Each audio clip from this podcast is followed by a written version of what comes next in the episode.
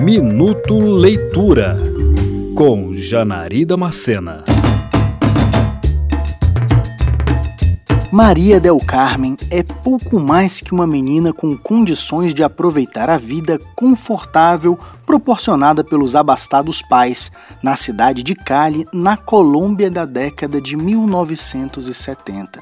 Seus desejos, saciados sem limites por todos à sua volta, fazem com que a bela jovem embarque em uma jornada desenfreada e autodestrutiva pelos meandros da noite, entorpecida por todos os tipos de drogas disponíveis, enquanto se movimenta esguiamente pelos embalos do rock em língua inglesa e da salsa latina, procurando desesperadamente fazer com que a festa nunca termine.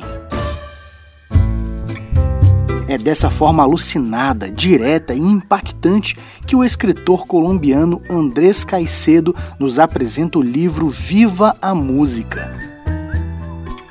Publicado em 1977, a estreia de seu único romance marca também o ano da trágica morte do autor com apenas 25 anos de idade.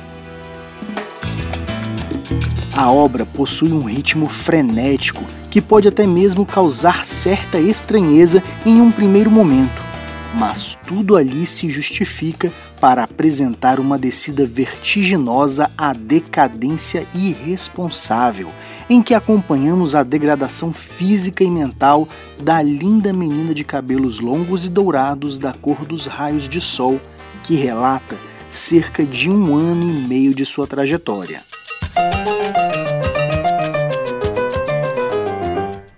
Por todo o livro de Andrés Caicedo, podemos praticamente ouvir a música tocando a cada página virada, principalmente pela mescla entre as letras de músicas com as narrações dos eventos contados por Maria.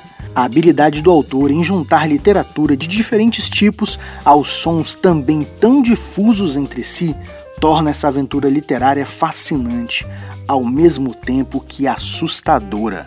Viva a Música é uma leitura que pode ser comparada a um trem desgovernado, que ruma ao precipício enquanto a maquinista admira a velocidade de seus cabelos ao vento, sorrindo aos rapazes que jogam cada vez mais carvão no motor. Você ouviu Minuto Leitura.